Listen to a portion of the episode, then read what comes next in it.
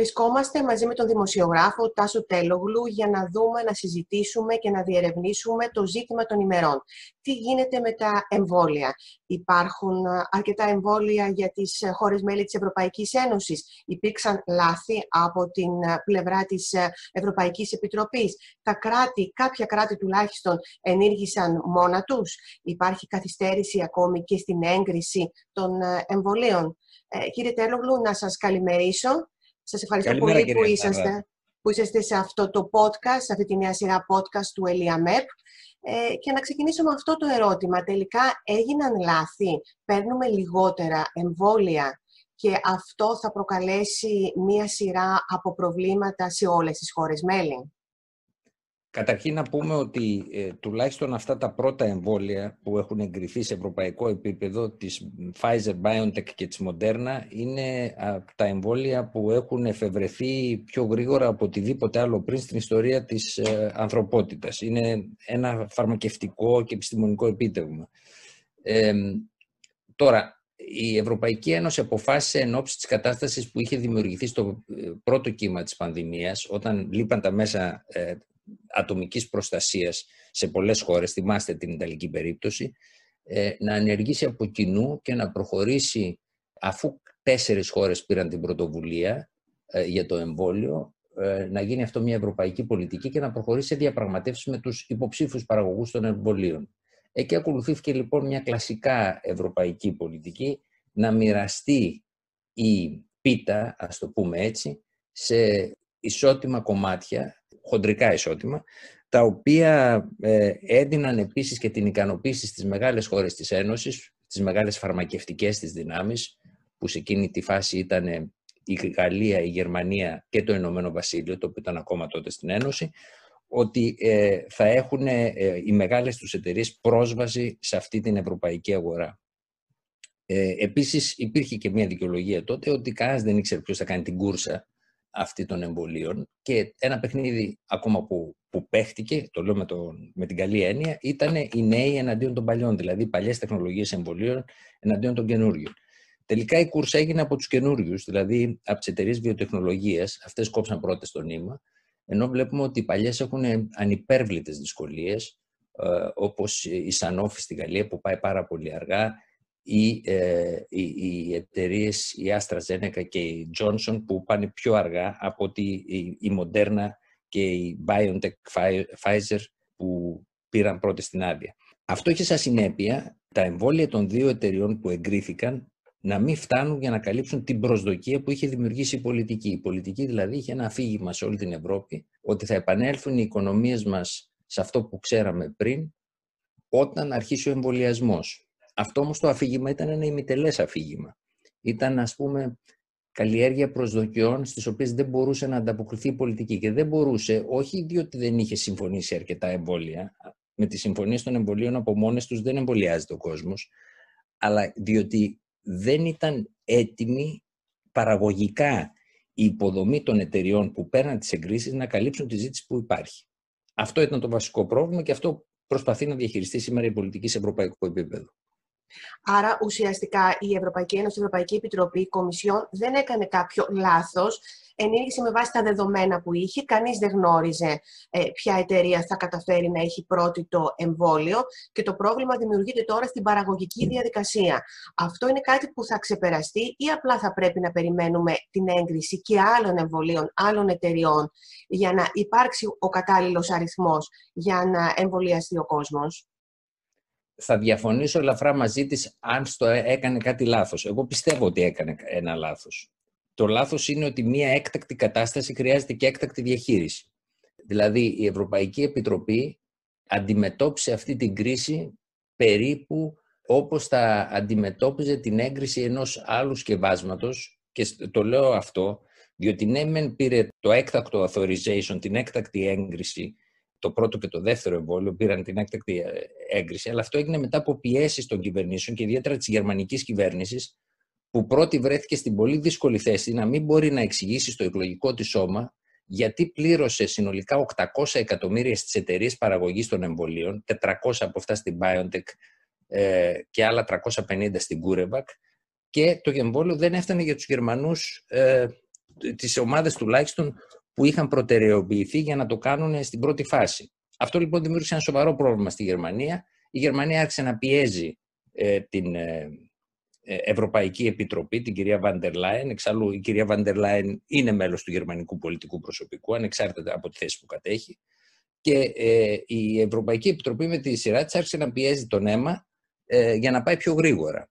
Εν ώψη μάλιστα και του γεγονότος ότι ο ΜΥΡΑ, δηλαδή ο αντίστοιχος Βρετανικός οργανισμός, είχε εγκρίνει αυτά τα εμβόλια σε προγενέστερο χρονικό στάδιο.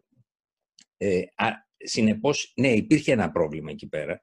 Ε, ένα πρόβλημα ότι στην Ευρωπαϊκή Ένωση, παρά τη σκληρή διαπραγμάτευση, γιατί είναι σκληρή διαπραγμάτευση, δεν είναι έτσι ακριβώς όπως περιγράφεται το πράγμα στα μέσα ενημέρωσης, οι ρυθμοί που ακολουθήθηκαν ήταν ρυθμοί τέτοιοι που δεν είχαν σχέση με τον ρυθμό που εξελισσόταν η πραγματική κατάσταση εκεί έξω. Δηλαδή, στο μέτωπο της πανδημίας. Ε, ενεργούσαν δηλαδή πάλι, όπως το έχουμε δει και στο παρελθόν να το κάνουν οι Βρυξέλλες, με ρυθμούς ε, δημοσίου. Ναι, Γιατί, μπορούμε να το, μπορεί να, το κατανοεί, να το κατανοήσει κανείς διαφορετικά όταν βλέπαμε τι γίνεται, όταν βλέπουμε τους θανάτους, για ποιο λόγο ο αίμα δεν συνεδριάζει και δεν αποφασίζει γρήγορα να εγκρίνει τα εμβόλια. Αυτό είναι μια αλήθεια. Και το δεύτερο είναι ότι, για παράδειγμα, χθες είχα μια επαφή σε μια συνέντευξη τύπου που δόθηκε με, με τον αντίστοιχο υπεύθυνο του Ισραηλινού Υπουργείου ε, Υγείας. Το Ισραήλ έχει εμβολιάσει μέχρι τώρα 2 εκατομμύρια ανθρώπους και 100.000 έχουν κάνει τη δεύτερη δόση. Εκεί λοιπόν ε, στο Ισραήλ αποφασίστηκε να ακολουθηθεί ένας άλλος δρόμος, ο οποίος ήταν ότι ε, το Ισραήλ συμφώνησε, αν και έκανε συμφωνία σχεδόν στο χρόνο που έκανε και η Ευρωπαϊκή Ένωση με την εταιρεία του πρώτου εμβολίου, δηλαδή με τη Pfizer BioNTech, με τη Moderna είχε προχωρήσει πιο πολύ τη συζητήση του το Ισραήλ. Συμφώνησε λοιπόν ότι θα διαθέσει όλα τα στοιχεία από την ε, εμβολιαστική καμπάνια στην εταιρεία και σε αντάλλαγμα με αυτό και με μια υψηλότερη τιμή που, έδωσε για την αγορά του εμβολίου, υπήρε πολύ μεγαλύτερες ποσότητες εμβολίων. Και εξήγησε ο, ο κύριος Σαλμόν, ο υπεύθυνος του Υπουργείου Υγείας του Ισραήλ χθες, ότι ναι, μεν δώσαμε περισσότερα λεφτά και ε, κάναμε παραχωρήσεις στη φαρμακευτική εταιρεία, όμως πιστεύουμε ότι από το χρόνο που θα ανοίξει η οικονομία μας, το κέρδος τελικά για την Ισραηλινή κοινωνία θα είναι μεγαλύτερο. Αυτό θα μπορούσε, μας είπατε νωρίτερα ότι η Ευρωπαϊκή Ένωση, η Κομισιόν έκανε πάρα πολύ σκληρά παζάρια για να μπορέσει να πετύχει ε, μια καλύτερη τιμή για το εμβόλιο. Εκτιμάτε εσείς ότι αν είχε ακολουθηθεί η τακτική του Ισραήλ, θα είχαμε μπορέσει να πάρουμε περισσότερα και θα είχαμε και μια διαφορετική τεχνογνωσία, έτσι ώστε να μπορούσε να εμβολιαστεί πιο γρήγορα ο κόσμος, ή το παράδειγμα του Ισραήλ οφείλεται και στο γεγονός ότι το Ισραήλ και εξαιτίας της θέσης του στη Μέση Ανατολή έχει ένα σύστημα πολύ καλά οργανωμένο για να εμβολιάζονται πιο γρήγορα οι πολίτες; Καταρχήν το Ισραήλ είναι ένα κράτος, ενώ η Ευρωπαϊκή Ένωση είναι 27. Ένα από τα αγαπημένα επιχειρήματα του κυρίου Μαργαρίτη Σκινά και της Κομισιόν είναι ότι το χαρτοφυλάκιο της Κομισιόν για τα εμβόλια ήταν 4 δισεκατομμύρια ευρώ. Και εδώ υπάρχει ένα επιχείρημα. Και γιατί δεν ήταν παραπάνω; Δηλαδή φοβήθηκε τα έξοδα η Ευρωπαϊκή Ένωση σε ό,τι αφορά την αγορά των εμβολίων αφού ε, αυτά τα εμβόλια είναι μια επένδυση στο άνοιγμα της οικονομίας. Δηλαδή, είναι αστείο να λέμε ότι θα ξοδέψουμε ένα-δύο δισεκατομμύρια σαν Ευρώπη παραπάνω ε, για να πάρουμε περισσότερα εμβόλια ή και, και πέντε δισεκατομμύρια παραπάνω για να πάρουμε περισσότερα εμβόλια όταν η ελληνική οικονομία που είναι το 2% του ευρωπαϊκού ΑΕΠ χάνει 3 δισεκατομμύρια το μήνα στο lockdown. Όταν λοιπόν έχουμε τέτοιους λογαριασμούς, φυσικά υπάρχει ένα ζήτημα τι μέσα χρησιμοποιείς για να ανοίξεις γρηγορότερα την οικονομία σου. Εκεί λοιπόν ήταν λίγο μίζερη η αντιμετώπιση της Ευρώπης. Τώρα κύριε Τέλογλου, από εδώ και πέρα ε, είδαμε ότι ε, υπήρξαν ε, και πληροφορίες, ο Κύπριος Πρόεδρος το επιβεβαίωσε κιόλας, ότι χώρες όπως η Κύπρος, αλλά ενδεχομένως και η Γερμανία, αυτό θέλω να ρωτήσω, αν προσπάθησαν να κάνουν ε, δικές τους αγορές, εθνικές αγορές των εμβολίων. Ισχύει αυτό; Προσπάθησαν με μονομένα χώρες να αγοράσουν εμβόλια απευθείας από τη Pfizer-BioNTech ή από τη Moderna ή και από την AstraZeneca; Καταρχήν να πούμε το εξής. Δεν είναι όλες οι χώρες της Ευρωπαϊκής Ένωσης στην ίδια μοίρα, παρόλο που η πολιτική της κοινής αγοράς των εμβολίων είναι ένα τεράστιο βήμα προς τα μπρος. Αλλά νομίζω ότι υπάρχει εδώ πέρα μία παγίδευση σε μία ρητορική, το ότι αυτό το βήμα κρύβει λίγο το γενικότερο πλαίσιο υπό το οποίο γίνεται αυτή η προσπάθεια. η πολιτική υγείας είναι ακόμα ένα ζήτημα που είναι στα χέρια των κρατών μελών της Ένωσης. Είναι δικαίωμά τους δηλαδή να παίρνουν επικουρικά μέτρα στα μέτρα που παίρνει η Ένωση για την αντιμετώπιση της πανδημίας. Και θα ήταν λάθος να είναι και διαφορετικά. Τώρα, η Γερμανία συνολικά χρηματοδότησε το εμβόλιο με 800 εκατομμύρια. Πίσω από αυτές τις χρηματοδοτήσεις, προφανώς, υπάρχει και το δικαίωμα του χρηματοδότη να ζητήσει μια ειδική αντιμετώπιση από τις εταιρείες που παράγουν το εμβόλιο να πάρουν την άδεια. Και υπάρχουν τέτοιες ρήτρες στα συμβόλαια, τα οποία δεν έχουν δοθεί στη δημοσιότητα. Προχθές το συμβόλαιο της Γκούρεβακ παρουσιάστηκε στους ευρωβουλευτές. Τα σημεία αυτά είναι μαυρισμένα. Δηλαδή είναι το πρώτο συμβόλαιο που αναγκάστηκε η Ευρωπαϊκή Επιτροπή να δώσει στη δημοσιότητα. Τα σημεία αυτά, όπως και τα σημεία των τιμών, είναι μαυρισμένα. Νομίζω ότι οι εταιρείες έχουν ένα συμφέρον αυτό το αρμπιτράζ που κάνουν στα πολύ ακριβά φάρμακα και στα εμβόλια από χώρα σε χώρα να μην σπάσει με την κοινή ευρωπαϊκή πολιτική και πρέπει να το βλέπουμε και αυτό όταν λέμε για το τι κάνει μία ή άλλη χώρα. Οι χώρες όμως, από την πολιτική πίεση που έχουν και από τα μέσα που έχουν χρησιμοποιήσει για την ανάπτυξη του εμβολίου, θεωρούν ότι είναι δικαίωμά τους να καλύψουν τις επιπλέον ανάγκες τους με εθνικές συμφωνίες. Το γερμανικό επιχείρημα είναι ότι αυτά τα επιπλέον εμβόλια που θα πάρουμε εμείς, αφού αναγκάστηκε η Γερμανία να παραδεχθεί ότι θα πάρει 30 εκατομμύρια δόσεις παραπάνω από την Εθνική Συμφωνία, είναι δόσεις τις οποίες θα πάρουμε αφού πρώτα καλυφθούν οι ανάγκες των κρατών μελών με βάση τη συμφωνία που έχει γίνει. Με βάση τη συμφωνία που έχει γίνει που δεν καλύπτει το 100% των αναγκών. Αφού λοιπόν γίνει αυτό παραγωγικά, τότε η Γερμανία θα πάρει τις επιπλέον δόσεις της. Και από ό,τι ξέρω δεν είναι μόνο η Γερμανία, αλλά και η Ιταλία και η Δανία και η Γαλλία, οι οποίοι προσπαθούν ε, να πάρουν επιπλέον δόσεις για να καλύψουν τις ανάγκες του εμβολιασμού. Ε, κύριε Τέλογλου, βλέπουμε ότι ακόμη και στη Γερμανία, που είναι μια πάρα πολύ καλά οργανωμένη χώρα, ότι υπάρχει και, και η Γαλλία ακόμη χειρότερα βλέπουμε, ε, υπάρχει ένα πρόβλημα με τον εμβολιασμό.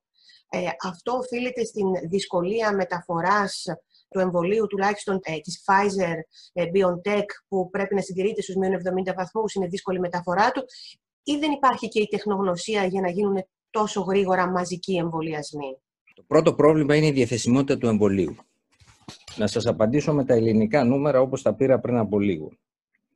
Στις 11 πρώτου είχαν παραδοθεί στην Ελλάδα 175.000 δόσεις του εμβολίου της Pfizer-BioNTech. Αυτό κάνετε το διαδίο, διότι η πολιτική που έχουμε συμφωνήσει ε, στην Ευρώπη ακόμα είναι ότι θα δεσμεύουμε τη δεύτερη δόση για αυτόν που κάνει την πρώτη για να γίνεται μέσα σε αυτές τις τρεις εβδομάδες, εν πάση περιπτώσει. Δεν έχουμε αποφασίσει θα, ότι θα αποσυνδέσουμε τις δύο δόσεις, όπως η συζήτηση που γίνεται τώρα στο Ηνωμένο Βασίλειο ή η πολιτική που ακολουθεί, φαίνεται ότι θα ακολουθήσει η διοίκηση Biden στις Ηνωμένες Πολιτείες. Εμείς στην Ευρώπη έχουμε συμφωνήσει ότι για κάθε ένα, και στο Ισραήλ το έχουν συμφωνήσει αυτό, ότι για κάθε ένα που θα κάνει την πρώτη δόση θα δεσμεύουμε και τη δεύτερη. Άρα, χθες είχαμε 70.000 ανθρώπους που έχουν εμβολιαστεί. Έχουμε δεσμεύσει 140.000 δόσεις από τις 175. Όπως βλέπετε δεν μένουν και πολλά υπόλοιπα. Και ε, αν πάρουμε υπόψη και την, παράδοση, την πρώτη παράδοση της Μοντέρνα που έγινε, μπορούμε να εμβολιάσουμε αυτή τη στιγμή λίγο πάνω από 100.000 ανθρώπους. Άρα, ε, έχοντας εμβολιάσει 70.000 ανθρώπους, βλέπουμε ότι τα περιθώριά μας δεν είναι πάρα πολύ μεγάλα. Τώρα, κοντά σε αυτά, πρέπει να προσθέσουμε και ορισμένα άλλα πράγματα, γιατί ο διάβολος είναι στις λεπτομέρειες. Για παράδειγμα, η Pfizer-BioNTech είπε ότι μπορεί να βγει μία έκτη δόση από το μπουκαλάκι του εμβολίου της ε, που χρησιμοποιείται τώρα στην Ευρώπη και στις ΗΠΑ και όπου αλλού γίνεται το εμβόλιο. Αυτή η έκτη δόση προϋποθέτει μία ειδική σύριγγα που δεν αφήνει το λεγόμενο loaded space. Δηλαδή δεν, δεν αφήνει να μείνει υγρό μέσα στη σύριγγα. Τέτοιες σύριγγες, από ό,τι ξέρω, στην Ελλάδα δεν υπάρχουν αρκετές και τώρα έχουν παραγγελθεί με, σκοπό να παραδοθούν. Αυτά ήταν πράγματα που πιθανά πριν να μην τα ξέραμε ή να μην τα είχαμε υπολογίσει, καθότι η, αρχική αδειοδότηση αφορούσε πέντε δόσεις από τη συσκευασία της Pfizer. Ένα λοιπόν πρόβλημα είναι αυτό. Αυτό το ίδιο πρόβλημα αντιμετωπίζει και η Γερμανία. Δηλαδή έχει λιγότερα εμβόλια διαθέσιμα από όσα θα μπορούσαν να απορροφήσουν αυτά τα τεράστια εμβολιαστικά κέντρα που τα είδα, τα οποία είναι σαν εργοστάσια σε πολλές περιοχές, για την κάλυψη ολόκληρου του πληθυσμού αυτή, αυτό το capacity, αυτή τη δυνατότητα και τη διαθεσιμότητα εμβολίου θα την έχει η Ευρώπη συνολικά μετά το τέλος του πρώτου τριμήνου. Και η δυσκολία της είναι ότι πρέπει να διαχειριστεί το τρίτο κύμα του κορονοϊού με τις αρρώστιες του αναπνευστικού που συνήθως ενσκύπτουν σε αυτή την περίοδο, χοντρικά μέχρι το τέλος Μαρτίου, δηλαδή μέχρι την περίοδο που δεν θα έχει αρκετά εμβόλια. Άρα όλη η Ευρώπη περιμένει τα εμβόλια για να φτάσουν για τον, για, σχεδόν για ολόκληρο τον πληθυσμό ή, εν πάση περιπτώσει, τόσο ώστε να αποκτηθεί η περίφημη αυτή ανοσία. Ε, τέλος Μαρτίου, μας λέτε. Ναι, έτσι είναι. Ακόμη και αν δοθεί αδειοδότηση, ε, φανταζόμαστε ε, η Άστρα Ζένεκα θα πάρει την άδεια από τον αίμα και ακόμη και αν μπει στο παιχνίδι και η Johnson Johnson. Καταρχήν η Άστρα Ζένεκα έχει κάνει ήδη αίτηση για να πάρει αδειοδότηση από τον Ευρωπαϊκό Οργανισμό στις αρχές Φεβρουαρίου. Προφανώς μεταξύ αδειοδοτήσεως και παραδόσεως της πρώτης παρτίδας των εμβολίων θα μεσολαβήσει κάποιος χρόνος και οι πρώτες παραδόσεις θα είναι μεγαλύτερες από ό,τι ήταν των προηγουμένων εμβολίων, αλλά όχι τόσο μεγάλες. Επίσης, πάρτε υπόψη σας ότι για ένα διάστημα ακόμα και μετά τον Μάρτιο θα συνεχίζουμε να καλυπτόμαστε από αυτό το εμβόλιο που χρειάζεται τη βαθιά κατάψυξη. Άρα χρειάζεται, ας το πούμε έτσι, μια υποδομή. Ε, Βεβαίως θα γίνουν πιο εύκολα τα πράγματα, διότι τα νέα εμβόλια, ε, εάν πάρει άδεια η AstraZeneca και η Johnson Johnson, θα μπορούν να γίνουν και από το φαρμακοποιό της γειτονιάς ή από τον ε, οικογενειακό μας γιατρό. Αλλά εδώ υπάρχει ένα, ένα πρόβλημα. Το πρόβλημα είναι ότι ε, καθώς θα μπαίνουμε στο καλοκαίρι και θα υποχωρεί η πανδημία και θα, θα μετακινούμαστε επίσης και σε νεότερες ομάδες πληθυσμού που δεν είναι τόσο ευάλωτες στον κορονοϊό, ο πληθυσμός θα χρειαστεί ένα ε, νέο κύμα πληροφόρησης και δημόσιας καμπάνιας πυθούς για να εμβολιαστεί. Δηλαδή υπάρχει ο κίνδυνος όταν έχουμε τα εμβόλια να μην έχουμε αρκετούς πρόθυμους όσους έχουμε σήμερα. Αυτό το έχουμε ξαναδεί και σε παλιότερες καμπάνιες, όπως της γρήπης, για παράδειγμα. Ε, Συνεπώς, όλα αυτά είναι πράγματα που πρέπει να τα πάρει υπόψη της πολιτική. Εγώ πιστεύω ότι η εμβολιαστική καμπάνια, όταν θα μπούμε στα καινούργια εμβόλια, που θα μοιάζουν πιο πολύ με τα παλιά, ε, θα μετακινηθεί από το δημόσιο στον ιδιωτικό τομέα και έτσι θα λυθεί το πρόβλημα σε χώρες όπως η Ελλάδα ή τουλάχιστον θα αμβληνθεί. Κύριε Τελόγλου, θέλω να, να γυρίσω λίγο πίσω σε αυτό που μας είπατε ότι η Ευρωπαϊκή Ένωση έχει αποφασίσει ότι θα δεσμεύει και τις δύο δόσεις. Είδαμε την ανακοίνωση της Pfizer πρόσφατα που είπε ότι δεν μπορεί να εγγυηθεί την ε, αποτελεσματικότητα του εμβολίου αν ξεπεραστούν αυτές οι τρεις-τέσσερις εβδομάδες όσα έχει δώσει η Pfizer. Ε, το Ηνωμένο Βασίλειο μάλλον προχωράει, όπως μας είπατε, και οι Ηνωμένες Πολιτείες ε, προς το να υπάρξει αποδέσμευση. Εδώ πού βρίσκεται η αλήθεια ή την ξέρουμε την αλήθεια; Δεν είμαι ειδικός επιστήμονας να σας απαντήσω. Εγώ βλέπω αυτά που, που γράφουν οι δύο πλευρές. Το Market Authorization του Ευρωπαϊκού Οργανισμού Φαρμάκων λέει σαφώς ότι η έγκριση έχει δοθεί για να υπάρχει συγκεκριμένη απόσταση των τριών εβδομάδων έως 28 ημερών ανάμεσα στις δύο δόσεις. Όμως υπάρχουν χώρες αυτή τη στιγμή που τα συστήματα υγείας τους καταραίουν. Υπάρχουν τέτοια παραδείγματα από την Καλιφόρνια, Υπάρχουν τέτοια παραδείγματα από την νότιο-ανατολική περιοχή της Μεγάλης Βρετανίας, ε, ε, όπου οι πληρότητες των νοσοκομείων έχουν φτάσει στο 120%. Εκεί λοιπόν ε, οι, αυτοί που κάνουν πολιτική είναι μπροστά σε ένα δίλημα. Να δώσω μία πιο περιορισμένη ανοσία ώστε να αποφύγω τη βαριά νόσηση, τη βαριά ασθένεια ή να πάω και να κάνω αυτό που μου δίνει η άδεια, που μου επιτάσσει η άδεια, έτσι όπως έχει δοθεί από το ρυθμιστικό οργανισμό. Δηλαδή, με απλά λόγια, να γλιτώσω μερικές χιλιάδες ζω, ζωών ε, ή να πάω να εφαρμόσω την άδεια όπως έχει δοθεί από τον, από τον μηχανισμό της έγκρισης.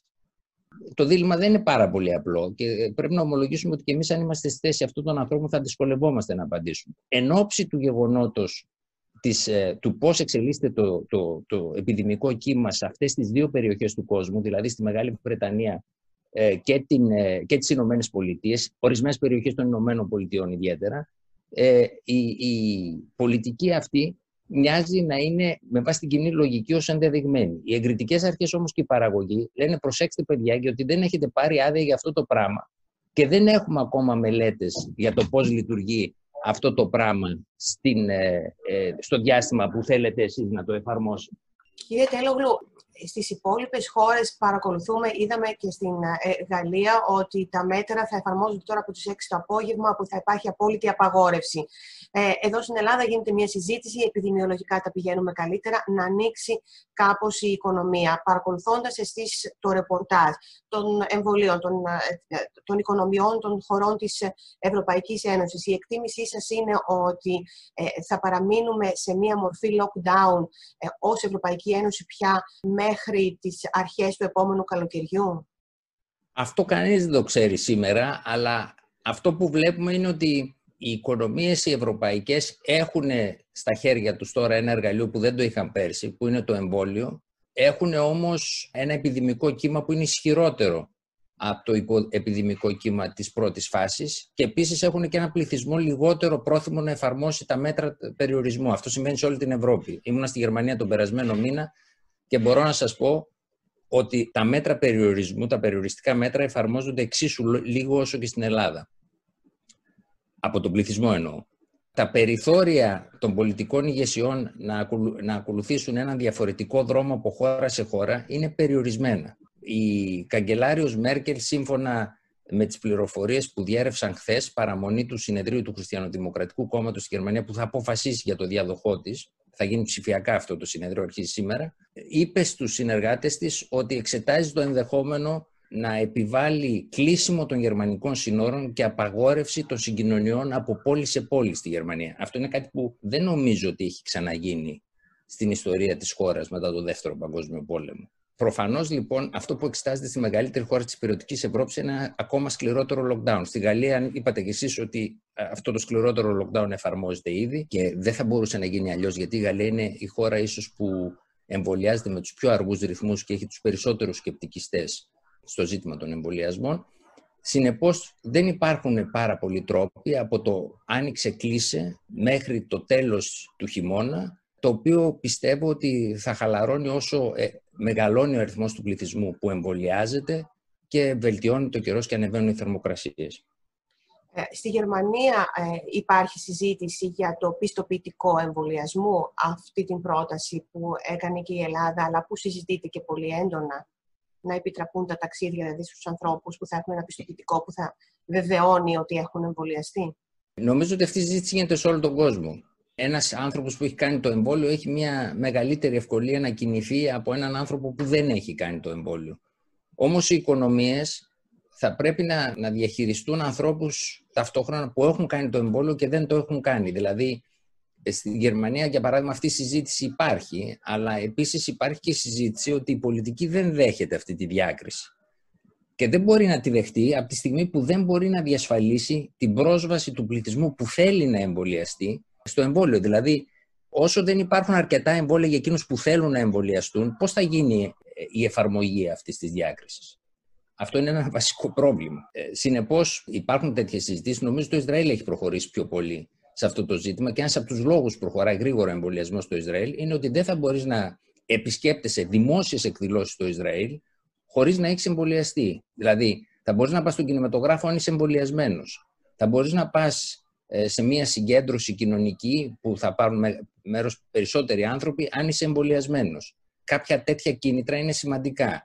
Θα μπορείς να μπεις στο αεροπλάνο της αεροπορικής εταιρείας αν είσαι εμβολιασμένος. Αυτά φυσικά θα αυξήσουν τον αριθμό των εμβολιασμένων. Όταν όμως έρθει η ώρα να προσφύγει κάποιος στο ανώτατο δικαστήριο της χώρας ζητώντας να κηρυχθεί αυτή η διάταξη ως αντισυνταγματική, δεν είμαι σίγουρος ακόμα τι θα αποφασίσει αυτό το ανώτατο δικαστήριο. Σας ευχαριστώ πάρα πολύ κύριε Τέλογλου για αυτή τη συζήτηση. Σας ευχαριστώ θερμά. Και εγώ σας ευχαριστώ.